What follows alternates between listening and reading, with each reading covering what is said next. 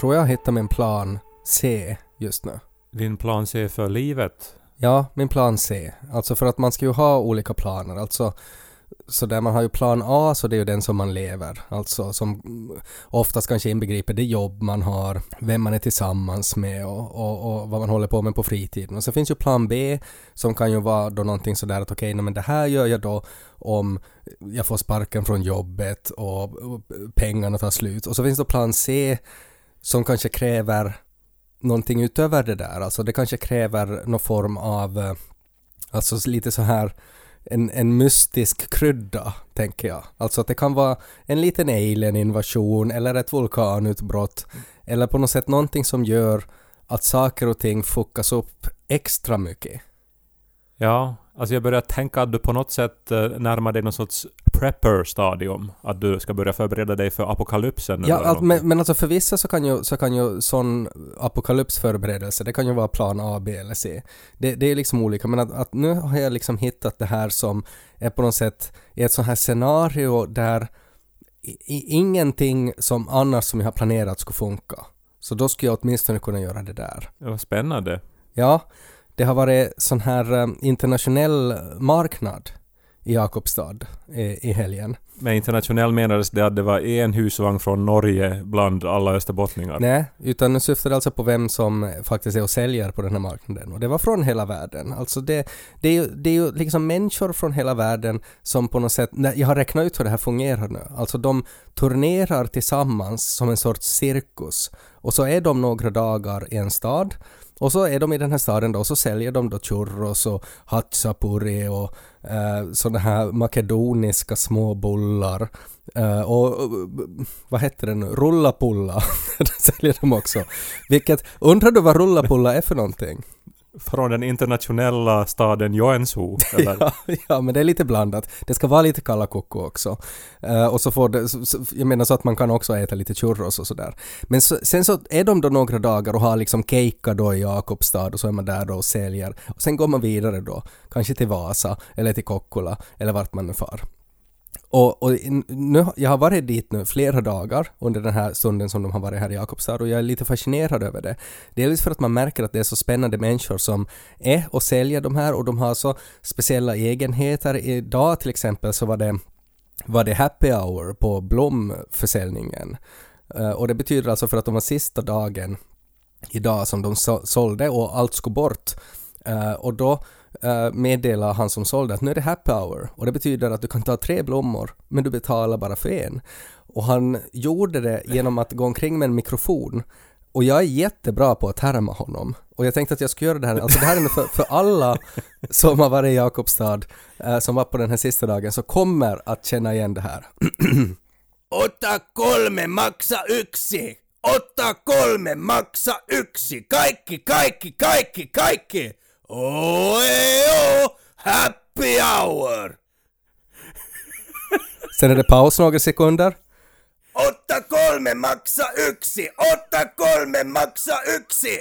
Kaikki, kaikki, kaikki, kaikki, kaikki, kaikki, kaikki, kaikki, kaikki, kaikki! Oeo, happy hour! Och det här är alltså en exakt kopia av den här mannen. Alltså, det låter ju som att man på något sätt gör det som en sketch, men han lät alltså exakt så här.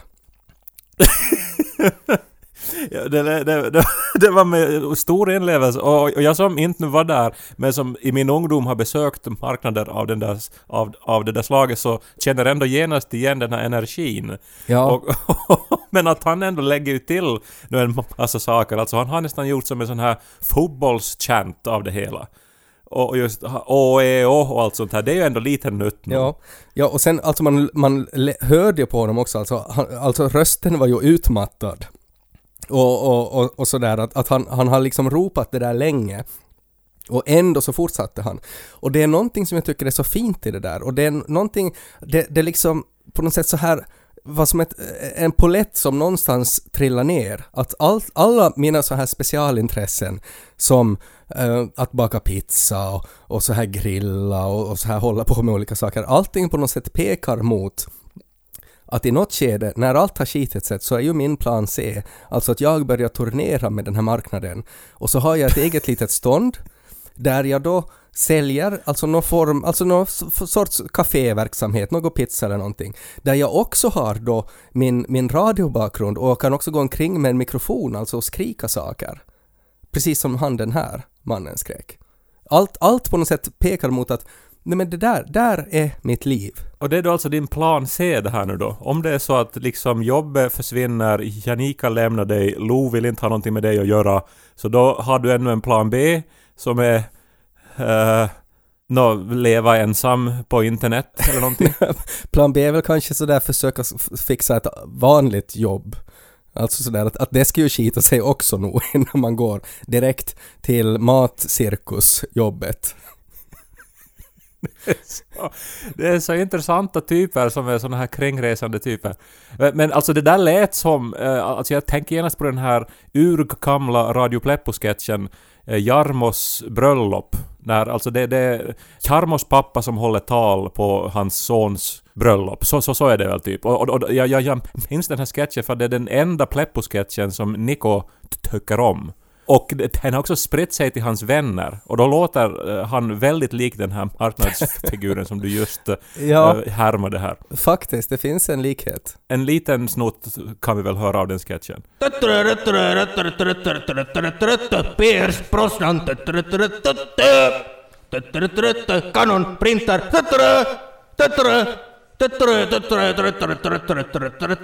Lordi voitti. Parta kone. Kippis ja onnellista. Onnellista vad heter det, präst. Grejen med det där var ju att jag faktiskt inte heller kom ihåg hur Inspector Gadget-musiken slutade. Så därför så, när jag försökte avsluta den, så, så blev det att den började på nytt istället. och, och sen är det ju lite oklart också om han liksom är kritisk mot eh, sin sons eh, val av brud eller någonting. Alltså är det här en kritisk sång han framför? Ja, Men många av de här uttrycken som han säger så använder alltså Eko och hans vänner som så här som har sorts catchphrases än idag liksom kunnon vasara uusi POG Alltså som sådana här utrop har de kvar ännu. ja. Happy hour. Hur lät han nu igen? Otta kolme maksa yksi! Otta kolme maksa yksi! Kaikki, kaikki, kaikki, kaikki! Det var en gång en Essebo och en Pormobo som till Åbo for till börja Radio Pleppo i lag som har valt i en podd idag. Hej! Snart kommer Ted och Kai, vi lyser med samma vi jagar haj. Hörlurar ni till i fot så pop nu denna popcorn. Det väcker mycket tankar det här för att egentligen så tänker jag kanske att jag ändå lever plan B just nu. Eller, eller plan C. Men jag tror inte att jag lever plan A. Är det, en, det är ju ganska hemskt om det är så. Alltså det är ju det är ju på något sätt sådär hur modifierbar är plan A? För att man Ja. kanske på något sätt sätter plan A sådär när man, när man börjar studera någonting men sen så kanske det ändå modifieras i något skede och jag- jag tror det är väldigt få människor som faktiskt håller fast vid plan A.1 men det finns kanske varianter av plan A. Ja, när jag påmindes om plan A. Och alltså den stora drömmen. När jag nu äntligen då fick se honom. Och jag var bara 20 meter ifrån honom. Maestro. Har du någonsin hört mig eh, ropa maestro till någon? Nej, det har jag faktiskt inte. Nej, jag, jag tänker ju liksom, alltså det, det är ju väl egentligen en musikalisk term nog, alltså när någon är maestro. Alltså det, är- det är nog någonting som man ropar åt en operasångare kanske. Ja, alltså, för jag, har, jag är inte en sån som ropar maestro, men jag fann mig i stundens hetta på toppen av det ögonblick uh, när den sista tonen ljöd. Så fann jag mig med eh, uh, 800 andra resa mig upp och applådera. Och då kom det ur min mun. Vare sig jag hade planerat det eller inte vet jag inte. Men maestro skrek jag. Till Daniel Trifonov. Världens bästa pianist som var i Helsingfors uh, härom veckan. Ja. Han är 29 år, eller han är 30 nu. Men uh, och liksom en sån här ung kille som ser väldigt blyg ut. så lufsar han in på scen i musikhuset. Och eh, det är ju en stor scen och en jävla stor sal som är fylld till bredden då med människor. Och så eh, det enda som finns på scenen är en flygel. Och så lufsar han in och eh, sätter sig ner och han tar inte ens en paus utan han liksom sätter sig ner och så börjar han. Och så håller han på i 45 minuter och spelar då en pianokonsert. Och sen är det paus. Och, och, och det är som... Det, det är omöjligt det han gör. Det är helt omöjligt. Dels rent tekniskt, hur, hur, hur får man sina händer att röra sig sådär? Sen, hur kan man minnas allt det där? För det är som inte heller musik som makes sense. Det är ju inte liksom åh, eh, åh, så här vet du, enkla melodier som är lätta att memorera, utan det är superkomplicerad, liksom Szymanowski-konsert. Alltså, och, och han bara får det att låta så otroligt lekande lätt. Och jag har tänkt så här att du som har ägnat hela ditt vuxna liv åt att eh, idolisera trollkarlar och magiker och så här. Varför är du inte och ser på såna här övernaturliga begåvningar? För det är väl alltså det närmaste magi man, kan komma i f- f- vardags... Alltså i, i riktiga världen. Alltså jag håller med om att uh, barder är ju magiska på ett sätt. Alltså att, att musiken kan på ett sätt hypnotisera någon och sådär. Men att, att nog krävs det ju att, att det skulle på något sätt vara ett litet krig någonstans och så skulle han liksom spela då och så skulle man faktiskt se hur liksom trupperna påverkas av den här musiken innan det skulle kunna klassificeras som magi tyvärr. Ja, men barder spelar ju väldigt sådana här enkla, roliga, små visor om något krig någonstans. Det här var ju alltså, alltså på en helt annan nivå av komplexitet och liksom känslomässigt djup och, och förstås alltså helt, vet du, dimensionen, alltså längden och liksom tonomfånget, vet du, han, han liksom använder hela jävla instrumentet, vet du, varje jävla ton som, som går att få ur det och alla nyanser, alltså det, det är som helt ofattbart att det kan vara en människa som är yngre än mig, som har samma sorts hjärna som mig, men som kan göra det som han gjorde på scen. Maestro! skrek jag. Vad sa han då? Nej, han, han bara bugade och så gick han ut. Och for säkert då, jag, jag vet inte, han var t- 30 år, han får väl och tog en öl efteråt. Alltså det är så, så hur kan såna här människor existera? Men han har väl spelat piano sedan han var tre år kanske? Då, jag googlade, han har spelat sedan han var fem. Och hans Mm. pappa är liksom kompositör och hans mamma är pianist. Mm. och så här. Men jag tänker, jag, började ju också spela piano när jag var nå sex kanske. Spelade ändå aktivt och hade så här brinnande intresse liksom och älska att lära mig nya saker. Men kanske du kan skylla på dina föräldrar då? Att de inte pressar dig tillräckligt hårt? Det råder ju olika åsikter om det där väl. Alltså en del menar ju Mm. att talang är liksom jättesekundärt. Att allt handlar om att börja öva i tid och att liksom få rätt uh, tutorer vid rätt ögonblick och så här. Mm. Jag, jag tycker ju det är helt uppenbart att talang måste ju spela någon sorts roll när man ser eh, till exempel när Lo var fem år och liksom spelade på sitt lilla piano. Så nog var det ju som uh, jättesött det han gjorde. Men inte var det ju så här att man blev blown away av hur snabbt han lär sig eller någonting sånt. Vad menar du? N- Nej men alltså det är den närmaste till femåring som jag hade i tankarna nu. Jag menar inget ont om honom. Nej. Han är duktig på att spela den här Star Wars-musiken. Ja, men inte skrek du maestro åt honom inte? Nej, nej, nej. men, men i något skede av livet så hade väl jag en dröm om att jag ska bli så jävla bra så att en dag så ska jag då vara ensam på en scen med en flygel och trollbinda en hel sal. Men det där, där är väl kanske då den här hur du har modifierat planerna, för du har ju suttit i en teater och trollbundit en hel publik med ditt pianospelande, men du hade ju ett lösskägg och en astronautdräkt på dig. Ja, det är helt sant ja. Men, men det känns ju nog som plan C då, väl? Eller så här att, alltså att då... Jag menar, nu vill jag inte... Inget ont om alla de som, som är trubadurer på Sverigebåtarna. Det, det är liksom ett hedervärt jobb och så här. Men det var ju knappast deras dröm från starten. Mm. Alltså det, det är ju... Det är nog med de här konstnärsyrkena. Alltså när man som... Om man drömmer om en karriär som musiker eller som sångare så är det ju ofta via förebilder man har när man är ung. Och så Mm. ska man bli då Robbie Williams eller Lady Gaga. Men till sist så hamnar man på den där marknaden i Elvis. och den här rösten. La la la! Happy hour!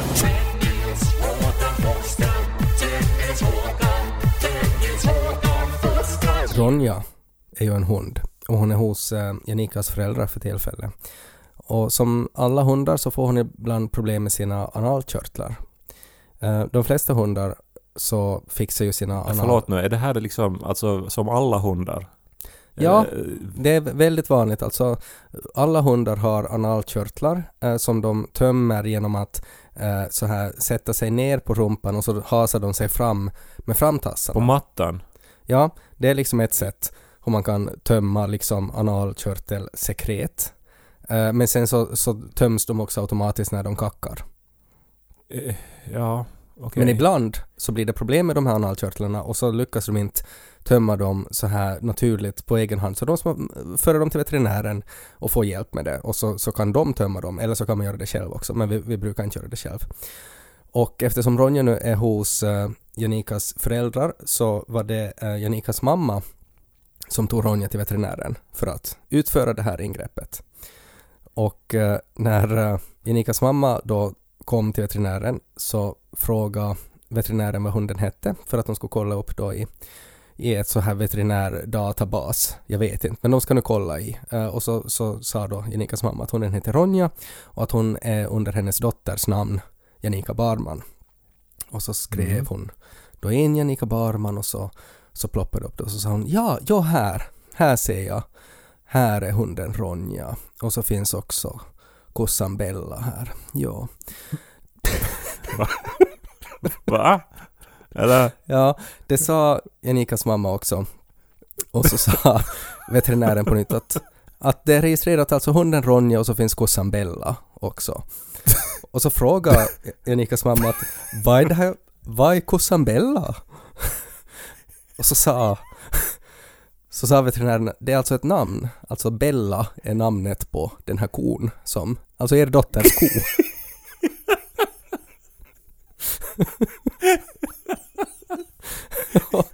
och så Ja, sa... det, det är som i inledningen till någon riktigt absurd thriller det här eller någonting. Att, att liksom nu uppdagas någon sorts så här hemlig farmverksamhet. Ja, Som, som ingen har vetat nej, det är om. jätteroligt och, och det var ju väldigt roligt också för, för alltså för Janikas mamma.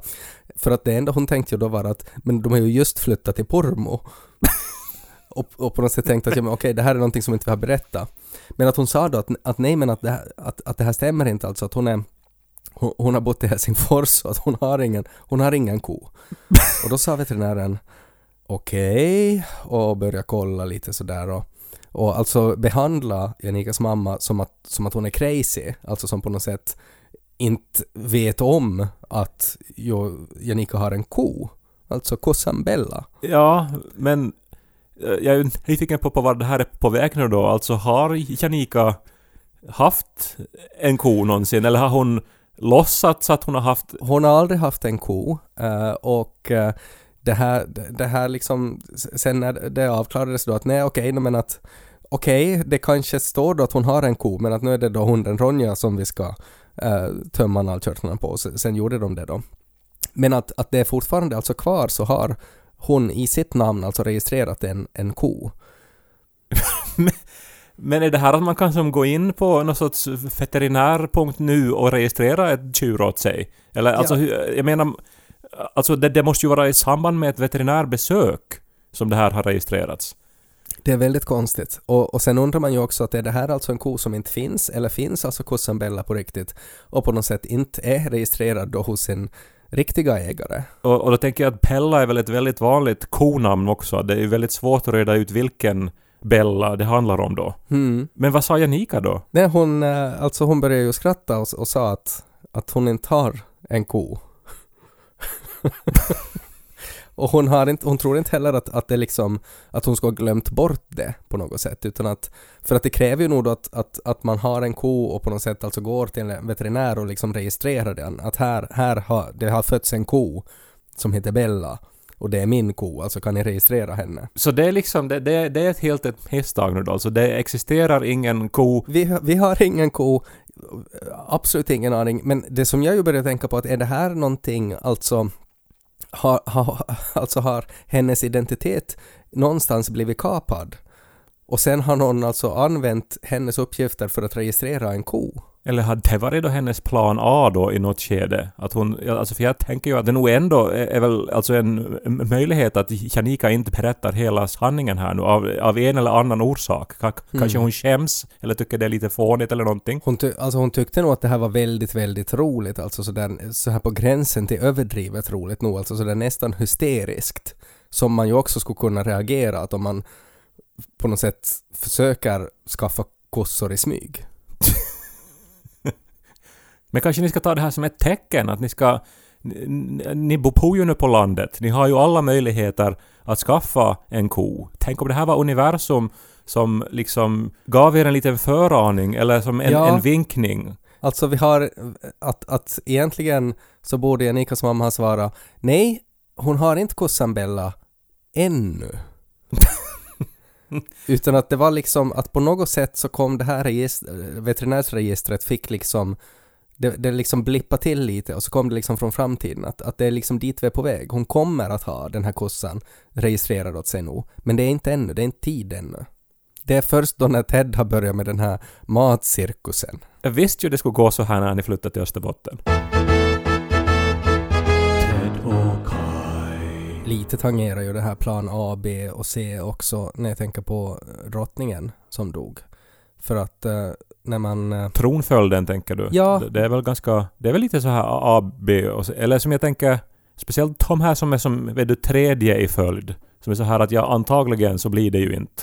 Men det krä- krävs ju bara en helikopterolycka. mm, Så är man plötsligt då eh, King of the Commonwealth. Ja, exakt. Men det är mycket också som är intressant med det här att hon är död. Jag, jag läste till exempel att man har också meddelat de eh, kungliga bina.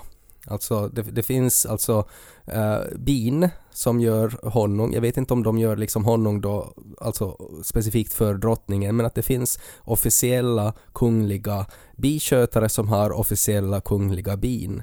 Eh, och det finns en liten tradition alltså som man gör när monarken dör.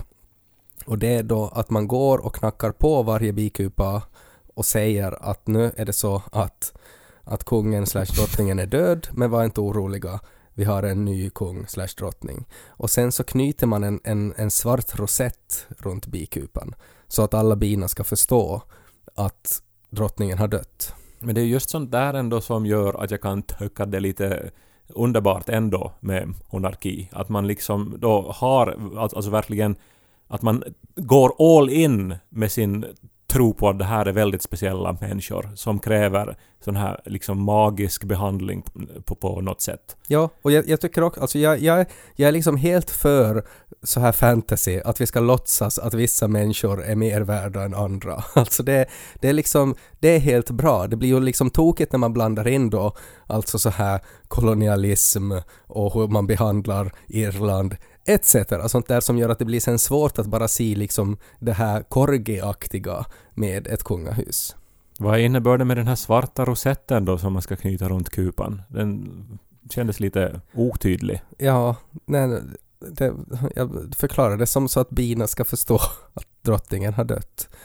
Jag tycker att det här är ändå liksom helt okej att det hålls på den nivån, för det skulle lika bra också kunna vara att de har ett litet, litet, litet spjut som de dödar bidrottningen med och så kommer de in med en liten, liten, liten säckpipa och spelar någon sån här begravningssång åt bina medan de är bara sådär att what the fuck är det som händer? Så det är en liten bi Elton John som spelar vid en flygel. Kairi,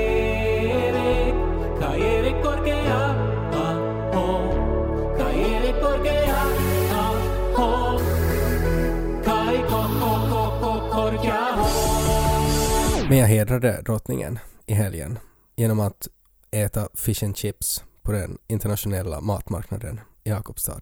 Det här var då första gången på år och dag då som du åt fish and chips nu då. Du tänkte att nu ska jag göra det idag. Det är mot mina principer att äta Nej, flottyrkokad potatis med fisk och eh, vinäger. Men idag ska jag göra det. det är inte alls emot mina principer men att eh, det är jättelänge sedan jag, jag åt fish and chips senast och så tänkte jag att nej men nu har hon dött, nu kan jag kanske äta den här maten och så kan jag på något sätt komma närmare henne eh, via det här. Och, eh, och det, det var, han var från Manchester, han som uh, gjorde fisken. Det var lite sådär småprat, kände väldigt brittiskt. De hade en Union Jack på väggen där jag satt och åt och det var sådär brittiskt kokta ärtor som man fick med. Alltså sådär att, att de gör egentligen potatismos av ärtor som en sorts ärtmos. Och det var väldigt gott och det var väldigt länge sedan jag har ätit det. Så det kändes ändå som att jag och Elisabeth på något sätt fann varandra i det där tältet. Jag var i Berlin eh, när jag nåddes av dödsbudet och eh, satt faktiskt med några britter på en middag. Det var en ganska stor middag men eh, det var brittiska människor också. Och då höjde vi skål då för drottningen. Och uh, sen så sa jag, eller för jag, för jag var så här lite osäker att hur ska man nu som bete sig? Ska man beklaga, vet du, att deras monark har dött eller någonting? Så jag gjorde nu det för säkerhets skull och så här. Men alla var nog väldigt så här att ja men hon var ju jättegammal och så här. Att det var bra att hon får vila nu. Long live the king. Det var ingen från Irland som var där då? Nej men vad va fan, vad va, va är det här nu? Alltså jag menar, är det som... Menar du att alla irländare avskyr drottning Elisabeth? Japp. Okej. Okay. Jag måste googla det här nu då. Jag är för trött kanske. Ja, du måste lä- du, ja, du ska göra det. Men grejen med fish and chips är ju att det är ju inte så speciellt gott. Eh, det är alltid liksom eh, för, för stora bitar eh, fisk och sen är det den där potatisen är liksom... Det gifter sig inte som det borde göra med tanke på hur stort det är. Nej, alltså det är ju vinägern som gör det exotiskt. Uh, och, och sen så ska du ju nog vara väldigt berusad för att det ska faktiskt för att det ska gifta sig i munnen. Då gör det ju det. Då är det ju nog otroligt gott. Och det här var nog liksom helt gott men att inte vara man blown away inte. Känner ni då att ni var i storstan då på internationella marknaden i Jeppis då? Nej, inte alls. Men det var jättekul att också i Jeppis så kommer, uh, kommer sånt här. Så kröp ångesten in när ni körde hem och tänkte att ja, nu är det ett år tills nästa gång det händer någonting i den här stan. Nej, inte alls. Det var bara så där att, nej men vad bra att, att sen då när allt skiter sig så då behöver Ted inte fara så långt när han ska få med i den här cirkusen och, och Janika tänkte väl på kossorna antar jag. Kossan Bella.